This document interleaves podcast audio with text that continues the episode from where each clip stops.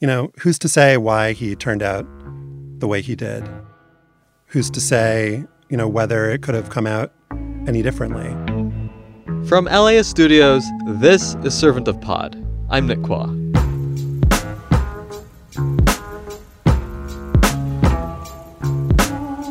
Slow Burn, Slate's critically acclaimed podcast series, has always had a knack for telling stories that speak to the current moment.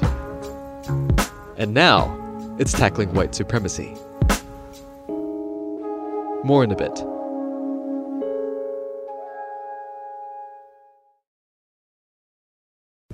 Imagine if you could charge your electric vehicle at the places you already love to eat, shop, and play.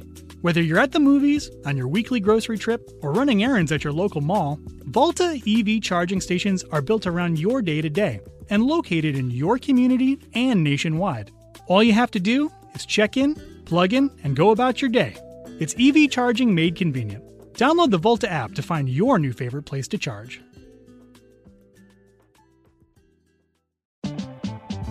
LAist has a new live event series with the James Beard Foundation. We Are Where We Eat will go behind the scenes of some of your favorite LA restaurants to find out how and why they do what they do. I'm Austin Cross. Join me for the first event where we'll explore how restaurants help make a neighborhood and we'll all have something delicious to eat afterwards. It's May 22nd at the Crawford. Get your tickets now at laist.com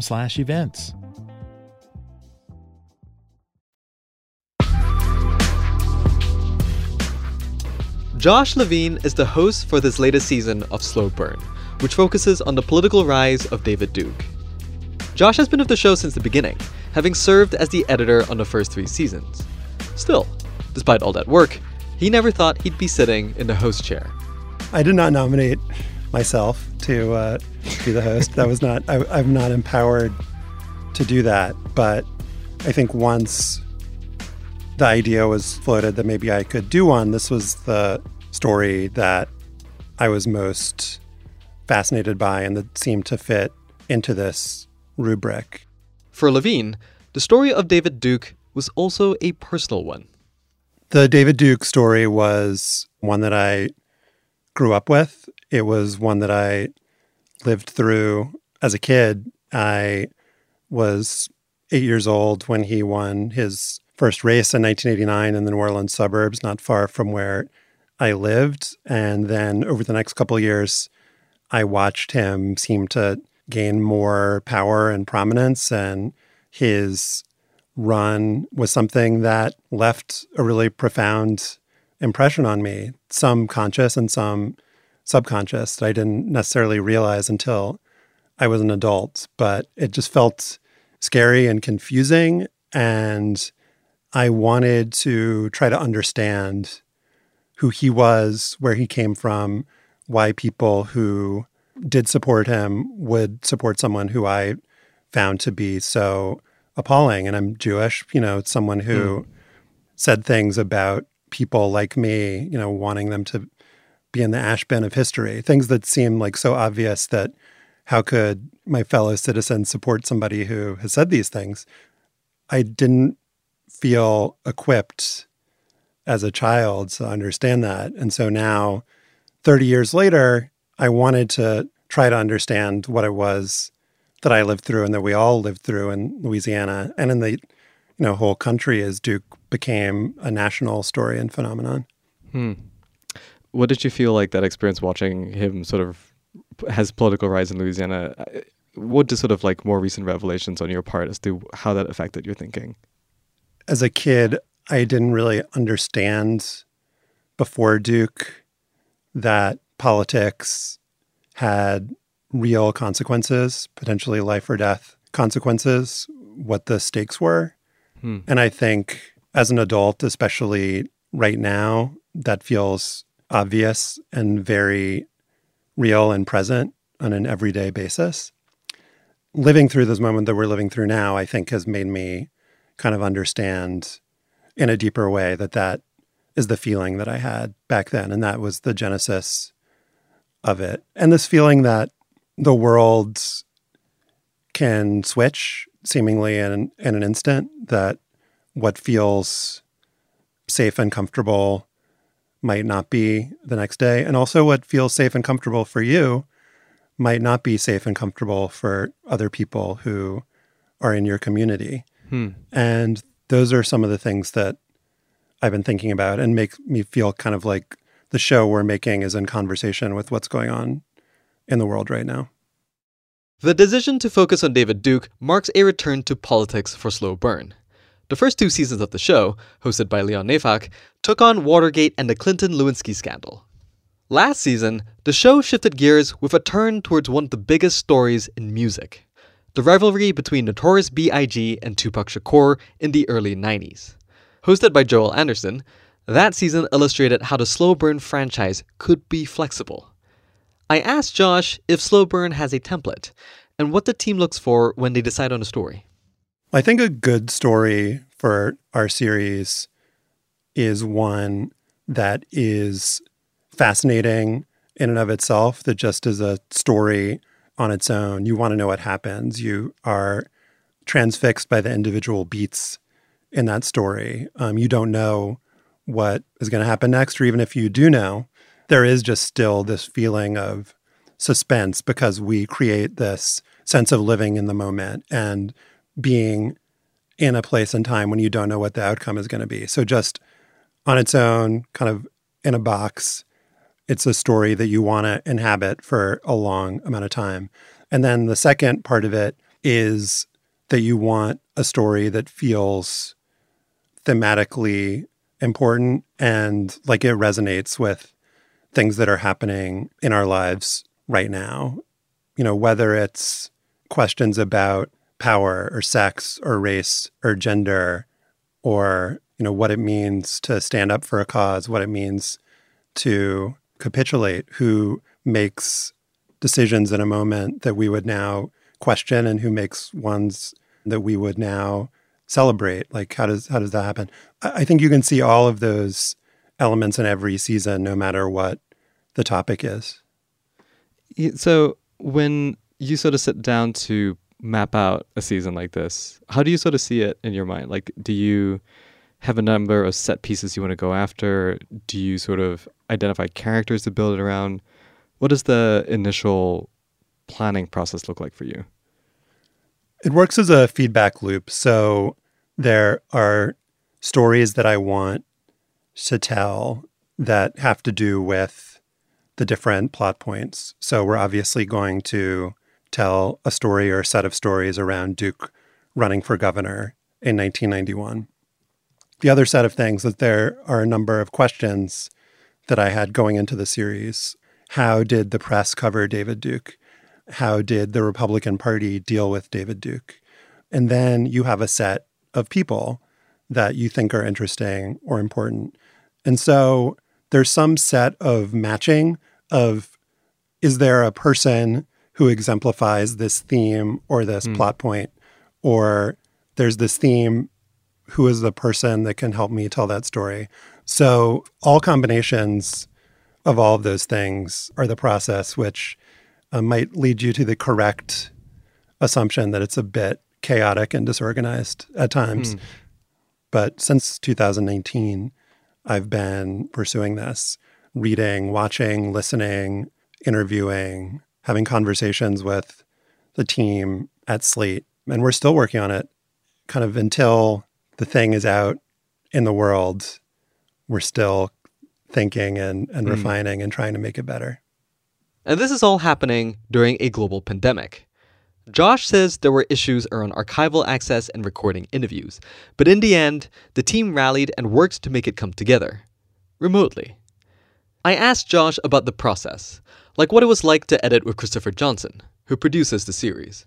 So we're just, you know, as we're recording this, we are working through the opening section of the fourth episode, which is about the Senate race that Duke ran in, in 1990. But um, the opener is this kind of set piece about this rally at a, a bar in the swamp in uh, Livingston Parish, Louisiana. And you hear Duke talking about bumper stickers and saying that everybody in the audience needs to put bumper stickers on their car. I'm going to stand up and do what I know is right. And I'm willing to fight for you, and to speak for you, say the things out loud that you all say in your heart and to your friends, your neighbors at church, at work. I'm saying all that out loud. I hope I'm speaking for you. And if I'm going to do that, I'm going to ask you, will you do something for me and show where you stand and put a bumper sticker in your car? Will you do that for me? Will you raise your hands if you do that for me? I want to see it. And that then leads into this discussion about the meaning of iconography in these elections, the meaning, the valence of yard signs and bumper stickers and what mm they stood for and what they signified. And there's a personal element to that um, because that's one of the things that really sticks in my mind. Mm. I don't remember the kind of blow by blow of a lot of this stuff. I was 10 years old, but I just, the, those signs have never left my memory. And so that's a lot of different elements that I just described to you. You have like Duke making this campaign speech. You have these examples that we cite of how yard signs were used and what they meant during that period. And then you have my personal reflections about what they meant to me. So, like turning those things up and down in the mix, um, mm. in the proverbial mix, and also thinking of the different ways to use all of the archive and all of the interviews and research finds that we have to tell that story in a concise way. Like that's the most recent thing I can remember where we had a a back and forth about how to really make that story flow and also make people feel the thing that I feel and want people to feel. Hmm. I want to pull back a little bit and, and talk about this season as a whole. Um, what did you find was the most challenging thing about covering David Duke or, or telling the story? One of the things we thought about is how much we care about David Duke as a person hmm. versus what he meant, what he espoused, what he stood for. I think you can see some of the choices that we made in the second episode where we rewind and look at his time at LSU as an undergrad at Free Speech Alley, where he's out there making uh, racist and anti Semitic speeches. Yeah. And then going on to found this new Ku Klux Klan and kind of anoint himself the leader uh, of this white power movement in the US. So we don't try to get inside Duke's head that much in that story. We don't focus too much on what his childhood was like or you know ask the question of you know why why did he think these things that he thought for a couple reasons number one i do think i landed on the side of, of more being interested in what he signified what he stood for and, and what he right. espoused being more important than just him. Like, I don't want this to come off like this is David Duke's biography. Like, that feels less interesting and less warranted to me. But also, those questions feel less knowable. And, you know, who's to say why he turned out the way he did? Who's to say, you know, whether it could have come out any differently? But as far as the series went, just felt like charting that path in that second episode, I felt very comfortable and it felt very important to me to lay out what Duke did, what he was trying to accomplish. Like I felt pretty firm and, and solid in my views on that. And then what the different moments were along the way. Tom Snyder interviewing him, debate with Jesse Jackson. Uh, we are not behind because of any lack of genes. We are behind because of the white agenda. And that agenda was was was was was was wait to a second. and, white, and, and, and to white people, I should people. say the Jewish slave traders, if they would not have brought you over from Africa, uh, I think your condition would be far less than it was today. So any any condition you have today as black people above that of other blacks in the world in standard of living or, or rights or freedoms or whatever, is a responsibility are the are the actions of the white people. I mean that that's why that you're sitting in a better position than other blacks are around the world. Indeed, if if blacks wouldn't be here, well, indeed, you, you'd still be over there. Indeed, American whites are sitting above. This is tape from the 1977 televised debate between Duke and the Reverend Jesse Jackson in Chicago. After this broadcast, Duke became a get, sort of an attention-grabbing sideshow for national networks. I mean, you can see in the 70s when the media is giving him oxygen, yeah. there are these kind of personality profiles this guy is interesting because he looks a particular way, because he's wearing a particular thing, because he sounds a particular way, and not really examining the underlying content of what he's saying, not really mm. examining the intentions behind it, and sort of playing his game Yeah. in that way of, you know, looking at the wrapping paper rather than the the package or looking at the cover rather than the book. Yeah, it's it's almost as if the media assumed people would hear what Duke was saying and draw the correct moral conclusion.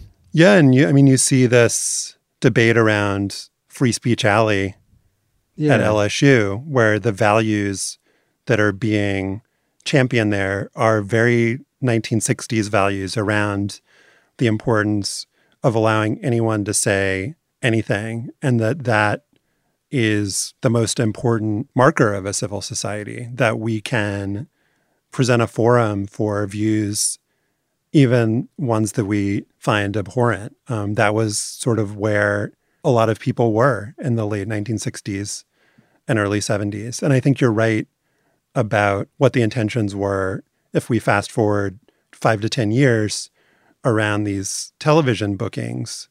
And there's a sort of, I don't know if it's naivete or arrogance. I don't think Tom Snyder had any sympathy for Duke's ideas. I actually think quite the opposite. I think he thought Yeah. they were self evidently wrong and that he thus would not have to do any work to disprove them. And so he gets into a situation where somebody is just much more prepared than he is because David Duke has been thinking about these ideas and presenting them to often unfriendly audiences for a very long time. And so Yeah. he just gets the upper hand.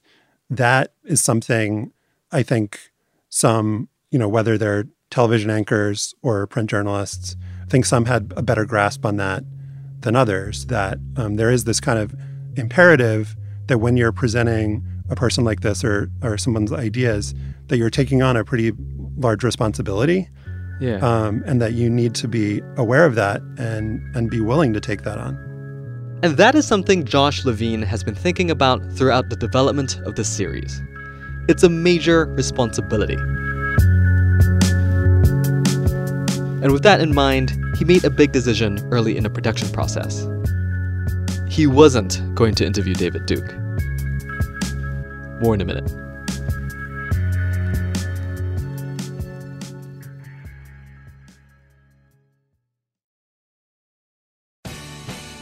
The LAist Spring Super Sweeps is happening now. You can win amazing prizes while supporting your source for local fact based journalism. One lucky grand prize winner will get to choose a brand new Lexus or $25,000 in cash. Other prizes include an electric bike from Juice Bikes and $1,000 gas gift cards. Your donation of $60 gets you one entry to win, and the more you give, the more entries you get. Donate now at LAist.com slash sweeps. Hi, I'm Tracy Thomas, host of One for the Books, and we are back for another round. This is clearly an NPR audience. yeah, I think they're so smart. what the hell? My guests this time are actor Vella Lovell and author Amanda Montell, whose new book, The Age of Magical Overthinking, is out now. Join us on May 15th at the Crawford Family Forum for book talk, trivia, and hot takes. Tickets can be found at laist.com slash events. David Duke has historically proven to be an incredibly difficult subject to report on, in large part due to his ability to spin, manipulate, and lie. For those reasons, the Slow Burn team decided to treat him differently. In the show, they walk listeners through his political philosophies, decade by decade. And as you'll hear, nothing really changes, including Duke's mission, despite the refrain he uses to explain away his past. We all change and grow. But he's still using whatever platform he has to foment racism and anti Semitism. Duke is also congenitally dishonest. He made himself a mainstream political candidate by lying about his views and his background. His goal in interviews isn't to explain himself, it's to manipulate the record. self-evidence is such an like an interesting word here because like you know it, a lot of that just reminds me of a lot of the conversations we've been seeing in just discussions about news these days like what do you give your attention to what do you take seriously versus literally that that like old nut with i think the early days of the trump presidency The thing I guess I'm thinking a lot about when I when I'm listening to the season is like this notion of bad faith.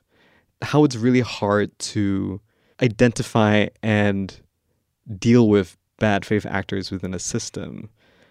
And I'm curious as to if if that's something that you thought about when you were working on the Duke story. Yeah. So when Duke becomes a political candidate and then becomes an elected official, then he's treated as part of a category of political candidates Right. and elected officials. And there is this sort of assumption around people that fit in those categories are in this particular band of beliefs or in this particular band of normative behavior and, and discourse. And it's just very uncomfortable, I think, for whether journalists or fellow politicians or just citizens to have someone who fits in this category Right. not actually be in that category. And then like it just totally throws you off. Well, okay, we're treating other candidates this way. Does that mean we have to treat him this way? And Duke would try to profit off of that and accuse people of hypocrisy if they are not giving him the same amount of airtime. And then kind of to zoom out a little bit, this was the game that he would play around quote unquote white rights or white civil rights Right. if black people get X, then white people have to get X, or else you're a hypocrite and it's unfair. And I just want things to be equal. And why can't we have a white caucus in the state legislature? Why would you be offended by the National Association for the Advancement of White People? It's exactly the same as the NAACP. So he would play these games and kind of tie people into knots with it or try to. It's a phenomenon that I've definitely thought about a lot. And it's one that is really evident the kind of moment that you start digging into this stuff. Everything from the NAAWP that I mentioned to Duke's just complete obsession with Jesse Jackson and comparing himself to to Jesse Jackson and trying to put himself on equal terms with him. Right. I mean, that, there's that, that's a sort of like whataboutism there. That's kind of like it, it reminds me of like today's discourse about like Black Lives Matter and then White Lives Matter. That kind of like what about us feeling. Right. That seems to be a rhetorical move that happens again and again and again. The the other thing that's sort of really striking that comes across from the season is, you know, just how kind of eerie and frightening he is as a character.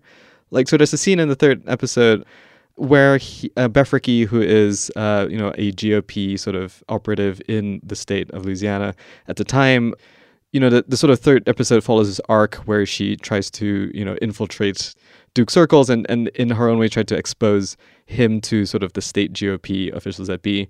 And there's a scene specifically where she's talking about an encounter with Duke in a Chinese restaurant. Here we are at lunch, having lunch, and we're talking about bodies at death camps. And he was telling me how, in sort of a conspiratorial tone, leaning over and saying, You know, Beth, it really didn't happen. And, um, you know, finally, one t- at one point, I leaned over and said, David, he said, Yeah, Beth, I said, Are you out of your mind? I mean, and all around me, life is going on. You know, here these normal people sitting there eating Chinese food. And we're talking about him going to visit one of the death camps in Europe, Mauthausen, I believe, scraping the walls. He said, Beth, you know, he talks like this. He leans over this kind of breathy voice. Beth, if there had been any gassings, there would have been a residue on the walls called Prussian blue. I went and scraped. There wasn't a residue. And he's telling me this, and it, I wish I could convey to you this growing sense of horror. To be sitting there talking to this guy was just, I just found it so offensive. And that was the last time we had lunch. So there's a couple of things about that scene in particular that I think kind of really sticks in my mind about Duke as a character within the show, which is, you know, he is really unsettling as a person, but he's also incredibly sort of slithery and charming in his own way. And like the sort of relationship between him and this woman, Beth Rickey, is one in which he is able to be somewhat persuasive. You just get that sense the way that she talks about him. And I kind of recognize a kind of part of why you made the decision not to interview him from the show. He is a manipulator. That's what he has always set out to do. If I can go back to the very opening of the series, the scene that we chose to open with, he's at this Holocaust deniers conference and having a conversation with a grad student, Evelyn Rich, and, and a neo Nazi named Joe Fields. And he very openly talks about what his beliefs are about the Jews, about the Holocaust, about Hitler. And then when he's a political candidate, um, just a few years later, he says none of these things. Um, mm. And so his core beliefs never change. It's the way that he chooses to package them, it's what he chooses to emphasize, it's the guise that he appears in. And so somebody like Beth Rickey is so interesting because she understood all that. She didn't just understand it. Yeah. She had a visceral hatred for what Duke was and what he stood for. And she knew that going into having these conversations with him, having this kind of relationship with him. And yet he still was able to work on her, which is just so interesting and and kind of amazing in its way. And we got so much great tape of Beth Rickey in those moments as she was kind of living through them and thinking through them, talking about how she would talk to Duke and then need to be, she called it deprogrammed. Yeah, it, it seems that one of the sort of bigger takeaways from this story, this experience in general, is like there are just some things that you just can't take on their own terms. Like you, you just can't um, even engage. And I think that's kind of an unsettling takeaway almost.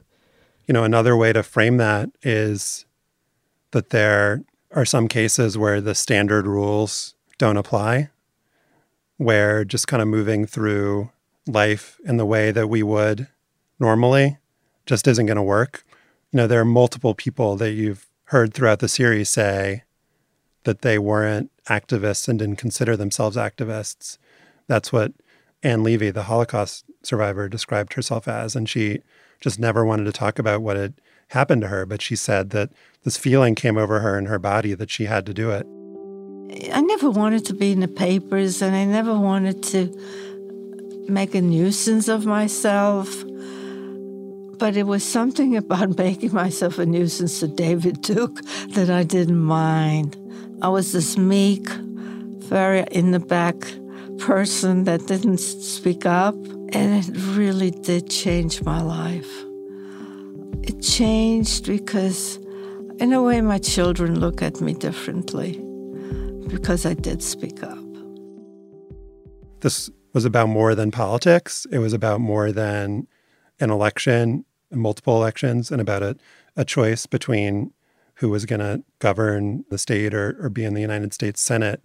It was, and it's hard not to be too grandiose about this, but it's a kind of a choice of like, there were lots of different lines in the sand here about yeah. things that you would countenance and things that you wouldn't, things that you would accept under the banner of your party and things that you wouldn't. This was just one of these moments that I, I think people either stepped up or didn't. Did you at any point feel nervous or scared to do the story? I think in a particular way, I would say. I didn't feel under threat for my safety, but I would say, and this goes with the book that I did about Linda Taylor, who is the woman who was known as the welfare queen.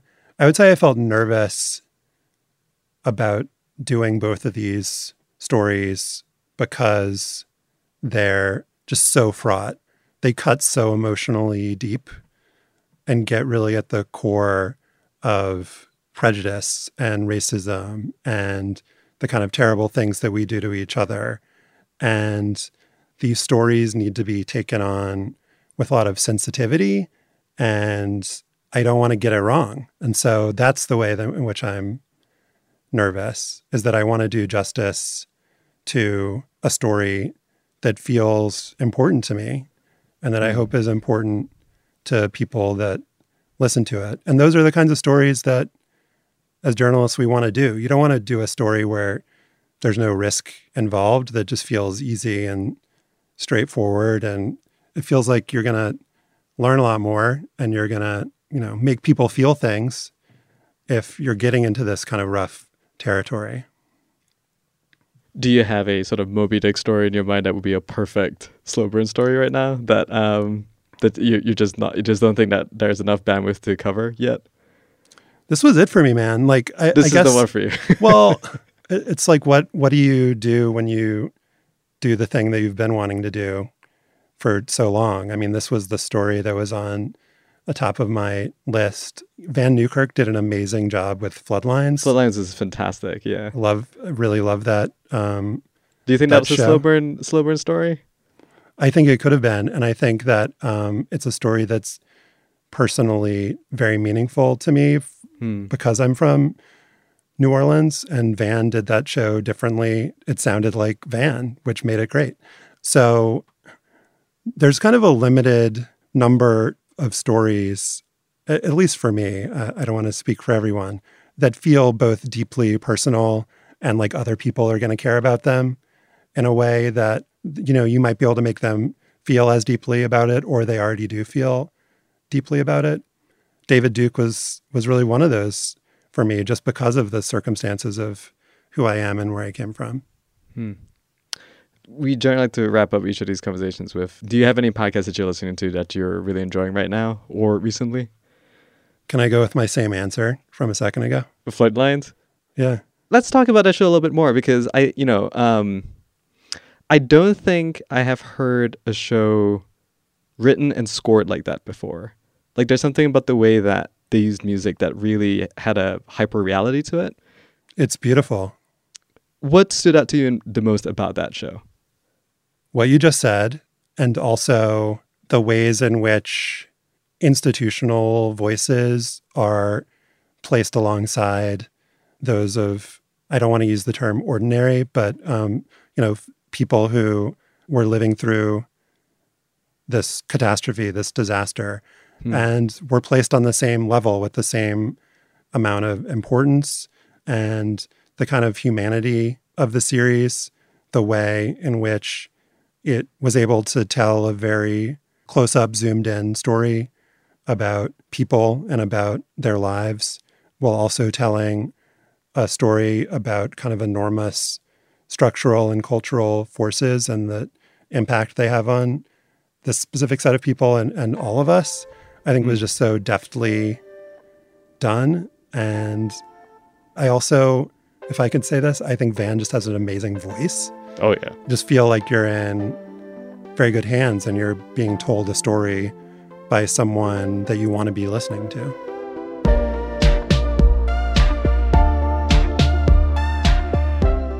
Well, I'm really enjoying the season. Josh, thank you so much for taking the time to talk to me. Appreciate it. Thank you, Nick.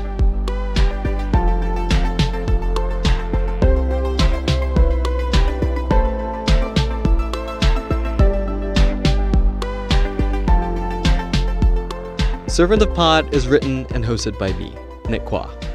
You can check out more episodes at laist.com slash servant of pod. Web design by Andy Cheatwood and the digital and marketing teams at Southern California Public Radio. Logo and branding by Leo G. Thanks to the team at LAist Studios, including Christian Hayford, Taylor Kaufman, Kristen Muller, and Leo G. Servant of Pod is a production of LAist Studios.